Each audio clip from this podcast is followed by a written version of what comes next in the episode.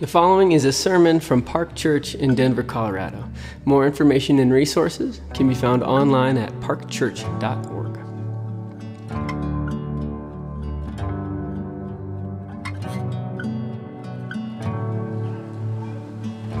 So today's scripture passage is in the Gospel of Matthew, chapter 22, verses 15 through 22. And if you don't have a Bible of your own, there should be a Bible in the pew back in front of you. In those Bibles, uh, the passage can be found on page 777. And if you don't have a Bible, also please feel free to take that Bible uh, for yourself as a gift from Park Church. So, Matthew 22, starting at verse 15. Then the Pharisees went and plotted how to entangle him, Jesus, in his words. And they sent their disciples to him, along with the Herodians, saying, Teacher, we know that you are true and teach the way of God truthfully, and you do not care about anyone's opinion, for you are not swayed by appearances. Tell us then, what do you think? Is it lawful to pay taxes to Caesar or not? But Jesus, aware of their malice, said, Why put me to the test, you hypocrites? Show me the coin for the tax.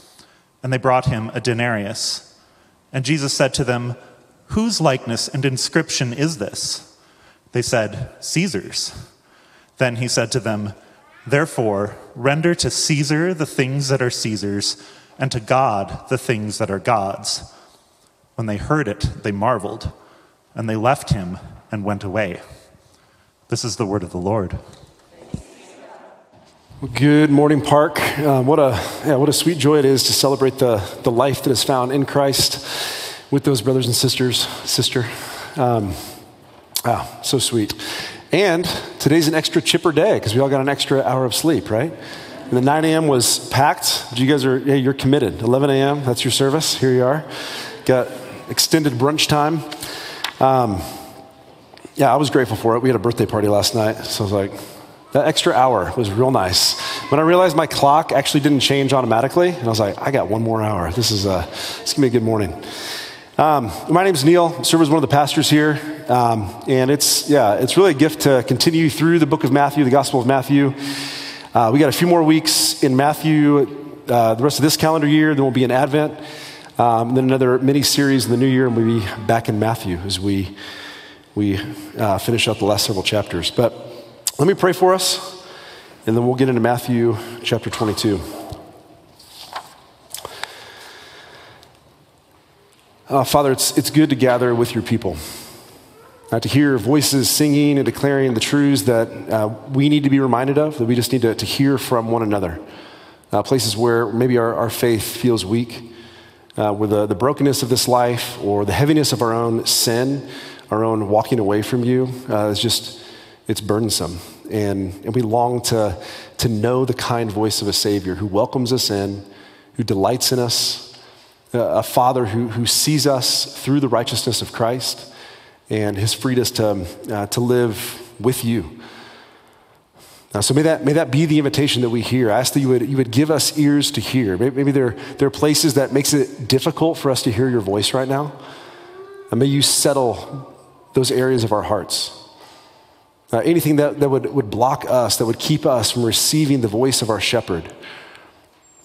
Yeah, may you, you, you quiet those voices and make yours louder, more vivid, more clear. Uh, maybe there are places that we, we don't want to bring out into the light, that just areas of, of shame that we want to keep tucked away. May we hear the invitation that it is good to live honestly before you, the God who sees us, who loves us, who knows us, and who welcomes us back in again and again and again. Uh, so please do that this morning. Uh, wield your word uh, for the sake of your people and, and call us into to deeper communion with you. I pray this all in Jesus' name. Amen. I think all of us are probably aware of the, the questions that people ask us when there's, there's more kind of embedded in the question. Uh, there's some assumptions in there. They're kind of looking for maybe trying to sniff out a little bit more than what the question immediately intimates. Uh, so maybe questions like uh, the one that came up for me last week little man or sweet cow. You guys don't have strong opinions about this. quick show of hands. Who says little man? Okay, almost a quarter to a third. Sweet cow. Okay, more. Is there a write-in like a, a High Point Creamery? Anybody? Uh, their prices went up though recently. We were there. I mean, that was like a go-to, and I, was like, I know food prices have gone up, but it was it was kind of next level. But it's still, it's in the running. Um, I still think Little Man's better. They have my heart. 11 years ago when we moved here, it was just like we'd go to that giant milk jug every Sunday night, and it's, uh, it's got a hold of me. Um, or, or maybe it's the best pizza in Denver. I feel like the competition is between Blue Pan and pizza just, or Denver does not have good pizza, I think is the, the net effect of it. Um, if there's good pizza out there and it's not Blue Pan, I would love to know about it because we're, uh, we're still on the hunt. Um, but these questions, I mean, they, they come up and there's, there's more that's being asked. Uh, what kind of human are you? Uh, can I really trust you? can I trust your taste? And when you say this is your favorite ice cream, this is your favorite pizza, there's more that's trying to be teased out. Well, the questions become weightier as well. You know, we're, we're on the hunt. We've got a, an almost five year old. We're on the hunt for, for schools now, for kindergarten. And yeah, the, the, conversation is lively. Uh, private school, public school, homeschool, co op, charter, public. Uh, do you do the classical model? Like, what, what's, what's your approach to education? And when, when that question is being asked, there's often so much that's still being assumed, kind of tucked away in that. Uh, what do you value? What do you not value? What do you prioritize? What, what do you mitigate? Or another question that, that feels relevant. Uh, imagine if, if someone at your, your Halloween party last weekend was like, So, what are your thoughts on affirmative action? Yes or no? like you're clearly after more than just like small talk around the punch bowl. Like there's something you're after. Uh, a whole host of kind of where do you fall politically? What, what do you think about incentives? Uh, how, do, how, do, you kind of read the, the history of the past couple decades and how these things have played out? Uh, we, we, all engage with these questions. We see these questions. At times we ask these questions where assumptions are tucked within them and more is trying to be drawn out in the process of asking it well that's what we have with Jesus, who he interacts with in this story uh, that we're looking at in Matthew 22. Uh, they come with a question where there's a lot more packed within it. And what he does with that is, is very exposing for them, and I think will be uh, for us as well. Where are we in Matthew? Well, there, there's this clear rising tension between Jesus and the, the cultural elites of his day. You know, those who kind of hold the power, the religious power of that community. Um, and Jesus knows that. He's very intentional about it. We're now in the last week before his crucifixion. Like he's marching toward the cross. He knows that's coming soon. And for so long in his ministry, it's kind of, I'll be, be, a little bit more discreet. You know, even the parables that he would tell were a little bit more hidden. Uh, only those with, with discernment that, that God was, was giving the ability to see could, could kind of be drawn into those stories. But now, now he's putting a much finer point on the stories he's telling. He's saying, hey, this is what the kingdom of God is like. Now, let me describe it to you. Now, let me tell a story. And, and, and, what these religious leaders, what these cultural elites are finding is that, hey, we're, we're on the wrong side. Like the way that Jesus talks about it, in, in God's kingdom being established, we're, we're like not the good guys. And so there's a growing frustration, there's this growing angst, there, there's almost this vitriol that is coming from these people because they recognize Jesus and what he speaks, what he represents what he's come to do. And now the people that are following him, that, it's a growing threat to what they're trying to build, the, the type of life, the type of kingdom that they're trying to establish for themselves. And so they want to do something about it. We see there in verse 15. Then the Pharisees went and plotted how to entangle him in his words. All right, so these Pharisees, I mean, these are there's so much good about the Pharisees. You know, they, get a, a, bad rap for good reason, but it's like there's so much good. They loved God's word. Like they loved the law. They loved what God had revealed about himself. The, the trouble was they took a really good thing and said, we're going to build upon that. We're going to go beyond that. And, and, and we think we can actually achieve this on our own. And that's where we're going to find our identity. That's where we're going to build our life. That's where we're going to find our sense of purpose, of being self righteous before God. We can actually do all the things, and then a few extras that God didn't even say, we can do those as well. And it became this crushing burden upon the people of God because those who were teaching them the law were making it impossible to be invited into his grace by the way that they would describe who he was. So you have these religious leaders that were, were rejecting the kind of secular culture, rejecting kind of the, the Hellenistic influence and the, the Roman occupation. And they, they saw all these influences on the outside as being bad. And they said, let's follow God and let's, let's do it in our own strength. Let's be good enough. In our own day, that's taking the goodness of submitting to God's word, of, of looking at what it, what it means to follow Jesus and saying, I can do this on my own strength. Actually, through my own kind of moral resolve, I can check all the right boxes. What do I need to be and do for these different people in different contexts? Well, in front of those people, I need to, you know, be a part of a small group and maybe attend church. And over here, I need to look a certain part and have certain disciplines. And I can do the things to think that I'm good enough. And other people experience me as being good enough, trying to build a kingdom based on religious performance. Again, taking a good thing of obeying God, submitting to His word, but misunderstanding God's grace in the midst of it and thinking we can do it on our own. So you have the Pharisees who are like, we, we need to figure out a way to entangle Jesus. Like he's just too popular, and what he says is threatening us and what we're trying to build. We need to get rid of him. And so they send their disciples, verse 16, to him.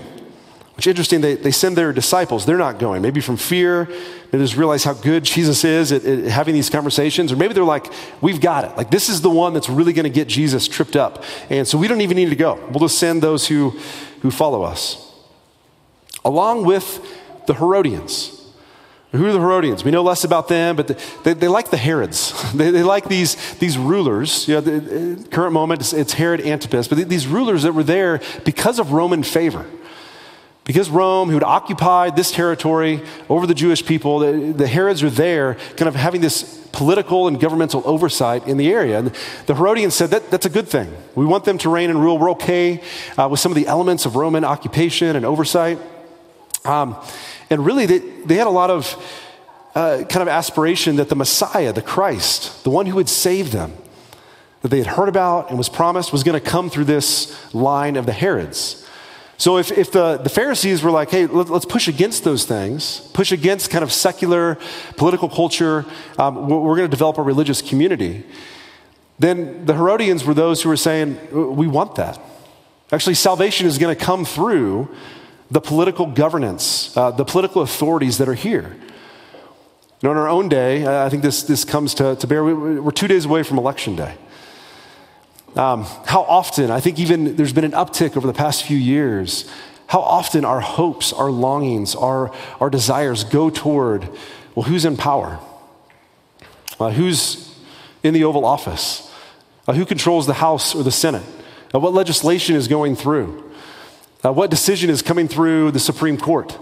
Uh, locally, like who's, who's at the, uh, you know, gonna, gonna, gonna make the laws that influence our life? Who's being elected to be governor of our state?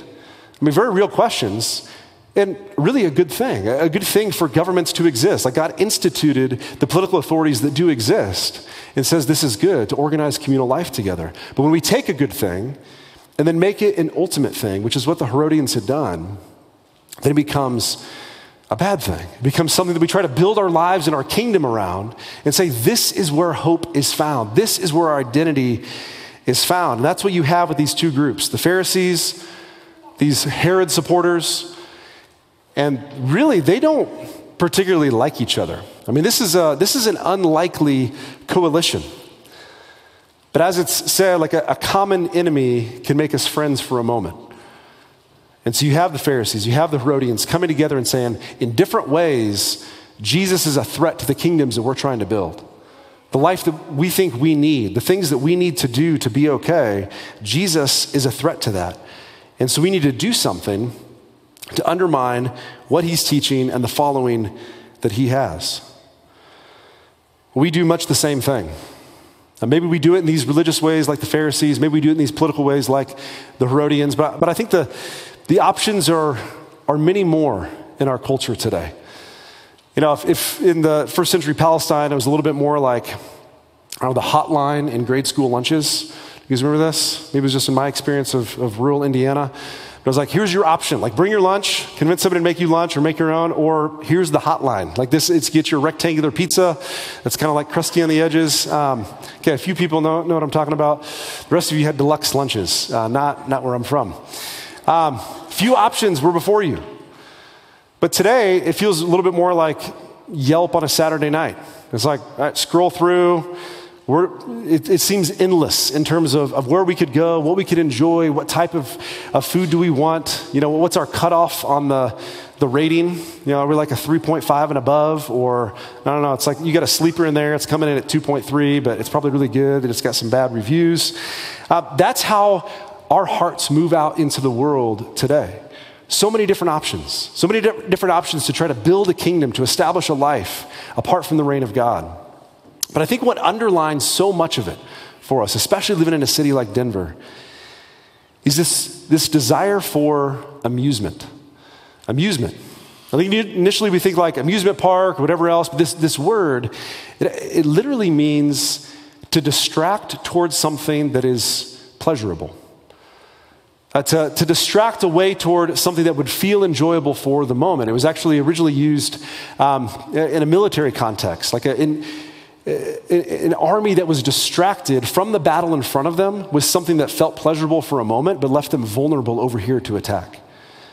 And I think so often this is where we live our lives. We long for more enjoyment. We long for more experiences. We long for our lives to feel fun, which is not bad in itself, but we kind of push that forward and make it the ultimate thing that would define us. Is my life entertaining?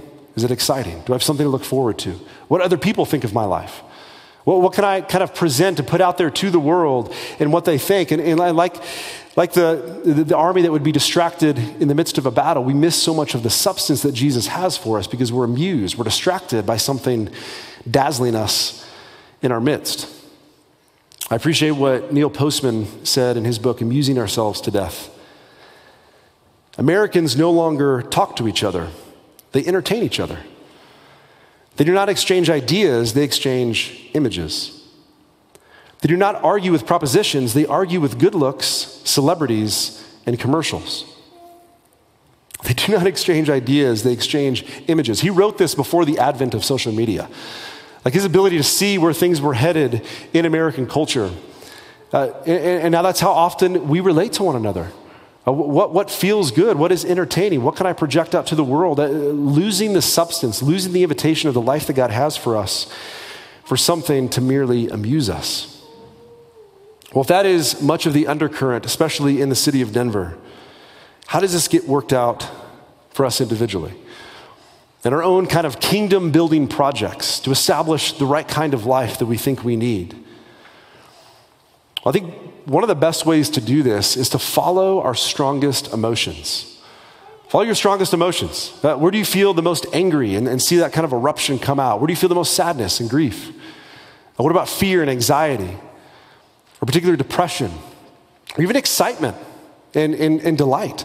You, you start pulling the threads of those bigger emotions and while those emotions are not bad in themselves, like God gave those to us to tell us something, if you start getting underneath that, you begin to see, well, I value things here. I long for these things, and I, am willing to invest my life in a particular way to, to get them, to get the promises of those things, to get the life that I think that would afford me.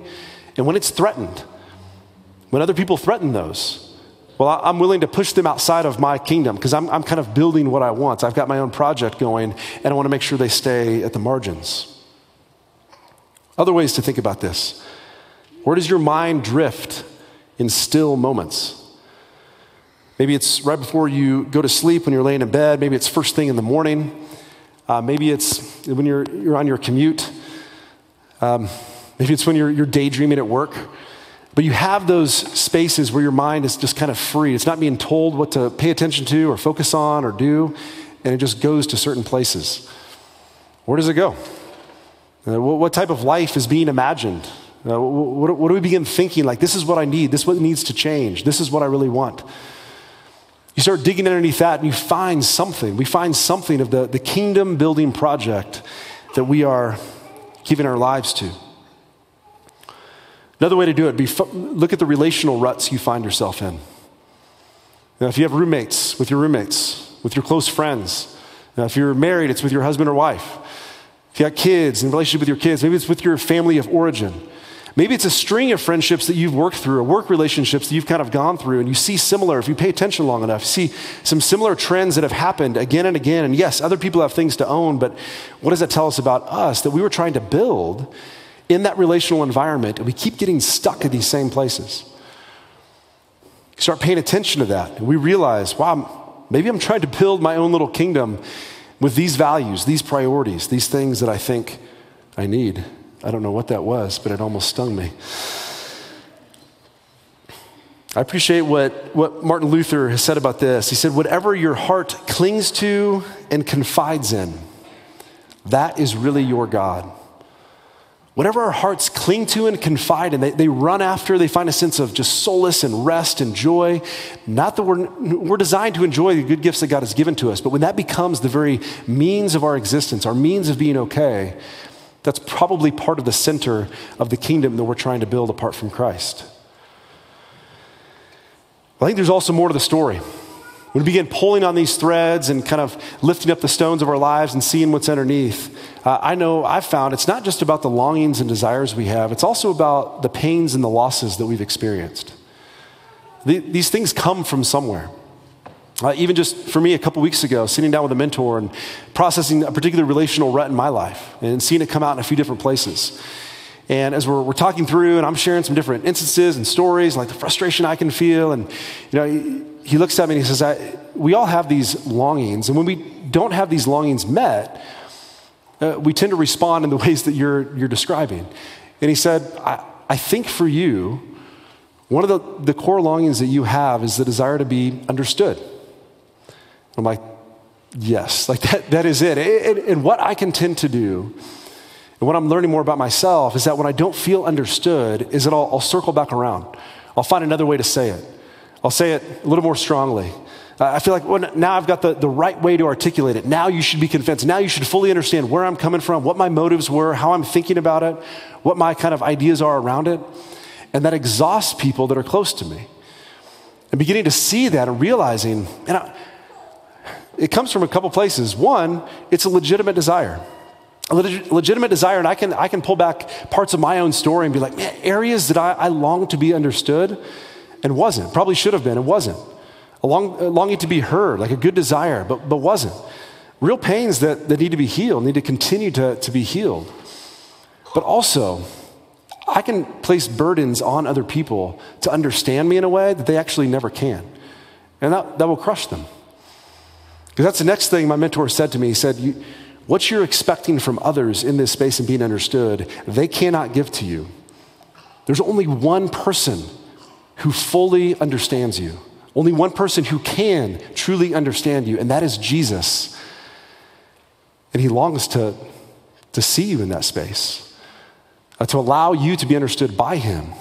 And to the extent to which I'm, I'm, trying to pull from other people, extract is like, oh, understand me, understand, like see more of my heart and where I'm coming from, my thinking, that places an undue burden on them that they can never fully bear.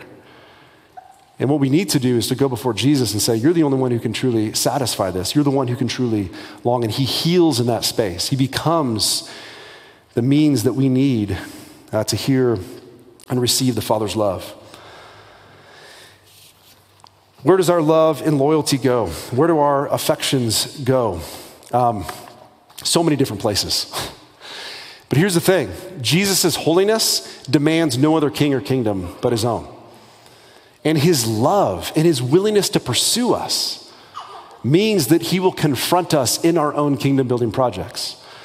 That's what we see here in this story. So pick back up in Matthew 22.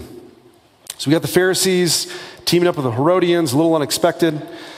Uh, but here they come together and they say, and pay attention, middle of verse 16, pay attention to how uh, they say a lot of really nice and pretty true things about Jesus, but with a manipulative heart. I mean, this is like trying to butter up just like a string of flatteries toward Jesus to, to kind of lower his, his guard to get him uh, entrapped in his speech.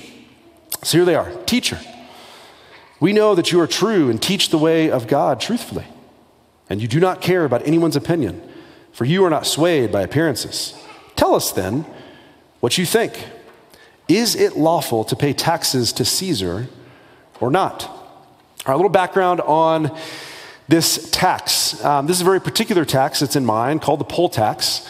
And this was uh, because the, the Romans had conquered and occupied uh, Palestine and this territory and the Jewish people. And the Jews didn't like that. I mean, it's like Pretty expected. You, you don't like being conquered and then ruled by people outside of your own. That's what they're experience, un, experiencing under Caesar and Roman occupation. This particular tax, the poll tax, is 1%, about a denarius per year, not all that overwhelming of a tax. Uh, it represented and symbolized the fact that they didn't rule themselves, but they had some outside ruler who did not trust God, did not submit to God, that ruled over them and oppressed them. And so it was this very tax, about 25 years prior, in the year 6 AD, um, that a, a, man named Judas, uh, another Galilean, uh, he'd actually uh, brought about a revolt up against the Roman occupation and the Roman rulers because of this tax. They're like, we can't do that. We're not going to pay that. Uh, you are, you are oppressing us. You are subjugating us. And what this tax represents is antithetical to following God. We need to revolt. And ultimately, that was, uh, was crushed. But there was still plenty of sentiments around that. So this is a, this is a divisive question, a pretty explosive question for that. It may, in, in, our first reading, feel pretty innocent. Um, but it was divisive and also legitimate. Like everyday Jews were wondering, what do we do with the poll tax? We want to follow God. We don't want to be killed. and we want to live like as peaceably as we can. Uh, is this dishonoring to God to pay the tax or not? Like, what, what do we do with that? So they're, they're, they're kind of abusing a really legitimate question that meant something to a lot of people as a way to, to trap Jesus. Because here's what they, they thought either Jesus says, don't pay the tax. Uh, Caesar is reigning in such a way that pushes against the reign of God. Their occupation is unjust. Don't pay the tax. And if you did that, then Rome would say, well, this reminds us of a guy, you know, two and a half decades ago. He's probably trying, he's got this big following. He's probably trying to, to start another revolt. We need to capture him and kill him very quickly because that's what they did with people who would be insurgents in their, in their territories. So they thought, okay, we'll, we'll get rid of him that way if he says don't pay the tax. But if he says do pay the tax, then you've got this group of people, these Jewish um, people who are following Jesus and saying, we, we think you might be the Messiah. You might be the Christ. You might be the one who is, has been promised to come and is going to deliver us and is going to, going to reject the Roman oppression around us. Like we want to be freed from that. And then if he comes in and says, uh, go ahead and pay the tax, no big deal, then all of a sudden his following, this large group of people, his popularity, it's going to disintegrate almost immediately. This is why they think they have this sort of gotcha question. Like, either way, Jesus answered this, we have undermined his ministry and he will no longer be a threat to us. Well, Jesus is aware of what they're up to. Verse 18. But Jesus, aware of their malice, said, Why put me to the test, you hypocrites? Which I find a little comical that they're like, Oh, teacher. And he's like, You hypocrites. Like, Jesus has no trouble just saying things that need to be said, even if they're not uh, the most pleasant. You hypocrites. I mean, these are, the idea here is something is being presented that is not consistent with what's underneath. They have these ulterior motives. They're trying to like butter him up and ask this question that feels really, really helpful, uh, but really they're just trying to trap him. But it also has this idea of a, a lack of self awareness. They actually think they're on the right side. They, they think they're actually building the kingdom of God and like siding with God. And here's Jesus coming in and they see him as a threat to what is good. And they're not even aware enough to recognize, oh, he is the embodiment of, of God's kingdom. Like he is the one that we are to recognize. And he says, Why put me to the test? Why put me to the test? Uh, it makes me wonder our own questions toward Jesus, our own questions around the Bible and the Christian faith.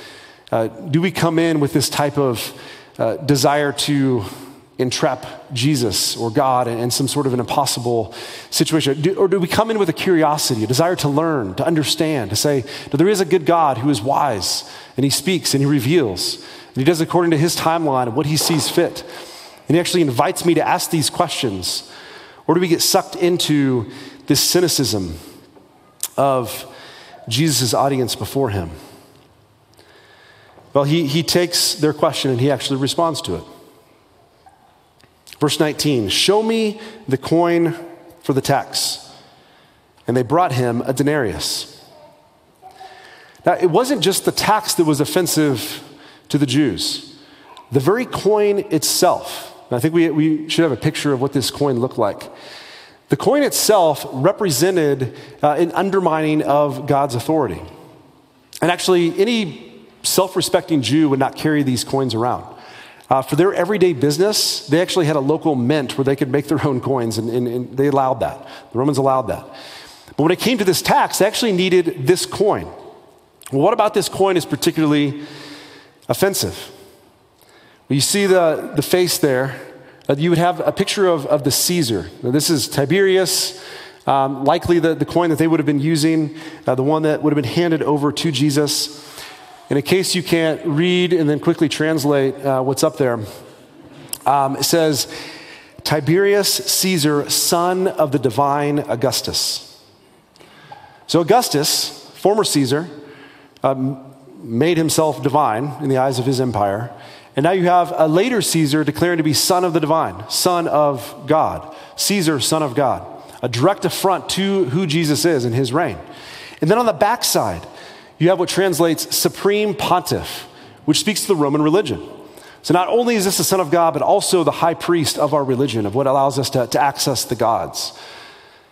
So a representation that directly confronted, directly undermined the reign of God in this people. And so, really, you shouldn't have had a, a coin like that if you were a self respecting Jew, except for very quickly to, to pay the tax and then move on. It's just a little bit telling that Jesus is like, hey, I don't, I don't, have, any, I don't have any of those coins. Um, why don't you bring me a coin? And they're like, oh, yeah, here you go. We got one. He's like, oh, okay. So, so you who are trying to, to kind of pit me against the, the, this empire and try, to, to try to, to trap me in my words, you yourself have the very coin that represents what you say you stand against. So they bring him the coin. And he asks the question Jesus said to them, verse 20, Whose likeness and inscription is this? They said, Caesar's. And here's where he draws out this, this kind of false dilemma that they've put in front of him, what they think is this impossible lose lose situation. Then he said to them, Therefore, render to Caesar the things that are Caesar's, and to God the things that are God's. And they're left speechless. They're marveled. Luke said that they walked away with, with nothing to say. So, what is he saying here? He, he's situating the kingdoms correctly. He said, it, It's fine, pay the tax. That's not a big deal. God owns all of it anyway. Uh, God has established the governing authorities, He's established this particular government, He is over it. Like the Romans are going to be in the history books before too long anyway. Don't sweat it. Pay the tax. That's okay. But then he draws this comparison. It's like, okay, what, what inscription, what likeness, what image is on this coin? Well, it's Caesar's. Okay, well, then give that to Caesar. Totally good. I can, I can provide for you. It's left us asking the question what bears God's likeness? What has his inscription? What bears his image? And the answer is us, humanity. So to render the things that are God's to God is to say, that's fine, give your denarius over, give your coin over, not a big deal.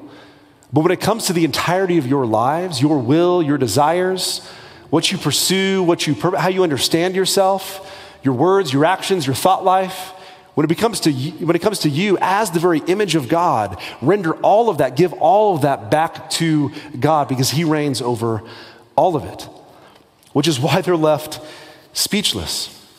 See, all of us are on these kingdom building projects. We, we, drift into it, we find ways to do it, to think this is what I need for security, for safety, what I need for comfort, what I need for joy. And we're on these kingdom building projects and realize that deviates from God's reign, it deviates from His kingdom. We've all failed and run in this direction. We feel the effects of this. I love what Paul Tripp says about how we, we tend to glorify ourselves, we put ourselves at the center. He said, Self glory will make you an easily irritated, critical, and judgmental parent. Self glory will turn a marriage into a war of who gets what they want first. Self glory will make you an exhausting, entitled friend. Self glory will keep you from being satisfied and make it more natural for you to complain than to be thankful. Self glory will make you more known for your demands than for your service. Self glory will cause you again and again to take credit for what you could have never earned or produced on your own.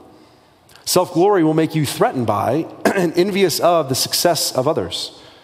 Self glory will turn you into a church consumer instead of a committed participant in its work. Self glory deceives us, distracts us, and entraps us, and it can ultimately destroy us. Self glory leaves behind a mountain of broken people and things. It never produces good fruit. This is the heart of our kingdom building projects. We so inflate self that it pushes other things and other people to the margins and saying, You must get in line or else you will bear the cost. You will bear the wrath in some way of threatening my kingdom. I must receive what I want. I must receive the glory, and I'm going to pursue that and leverage my life and make sacrifices to get those things in whatever way I see fit. We don't speak this way, but we often live this way. We invest our energy, we invest our money, we invest our time. We allow other people to become expendable because they're not actually joining us in our own personal kingdom building projects. And it leads to this series of just destruction and, and, and, ruin internally and externally, a string of broken relationships, of difficulty, of frustration, of feeling alienated from God. It's because we're trying to build a kingdom without the true king. We're trying to value things that he said, put them in their proper place, recognize me. Because what we're doing is taking the good gifts of God and making them ultimate things, inflating them such that they're over God in our hearts, in our affections, in our lives. And that ultimately crushes us and it crushes those around us. But here's the invitation for us we have a king who has established a kingdom when he looks at all of us and sees the many ways that we have run from him and we keep going back to the same things, we try, we, we, we find different ways to, uh, we just become so creative in what we're building for ourselves. And he looks at us. We, when he is entirely right and just to punish us, to crush us, to kill us, he says, I'm going to do the exact opposite. I'm going to enter into this story. As the king, I'm going to humble myself, lower myself. I see the guilt, I see the shame, I see the brokenness, I see what people have done to themselves by trying to be kings and queens themselves and building their own empires, their own kingdoms. I'm going to enter into that story and I'm going to bear all the effects of that upon myself. Instead of putting that on them, I'm going to bear it myself.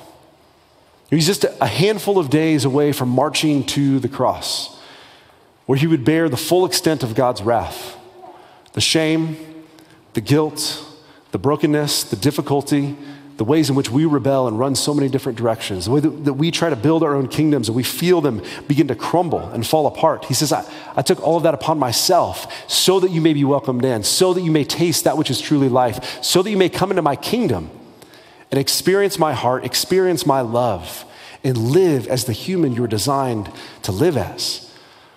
His yoke is easy, his burden is light because we're made for that.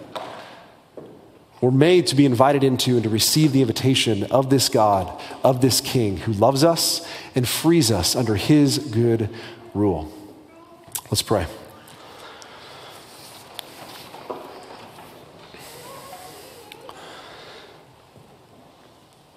Uh, Jesus, thank you uh, that as the King, you had compassion on us. Uh, you entered in with tenderness and with kindness. Uh, that you see each of us right now, the things that we're carrying, the things that burden us, uh, the ways that we, we discern our own hearts. Um, yeah, maybe just frustrated with ourselves, frustrated with those around us. You, you have the ability to be present with us in all of that, the details of it. You know it better than we do. And then you invite us to see you as the king who laid down his life who is our Savior, who invites us into a better kingdom, into a better way. So enable, enable us to hear, enable us to, to receive, give us a softness, give us a receptivity to you, maybe for the first time. Maybe we feel like we've been coming again and again and again, but may we know that that invitation is for each of us. Thank you for being the king that you are. Thank you for for inviting us into life, into a way of thriving under your voice, under your reign. And may that be such sweet news to us as we consider our own lives, as we recognize your work, and we feel that invitation yet again. I pray this in your name, Jesus. Amen.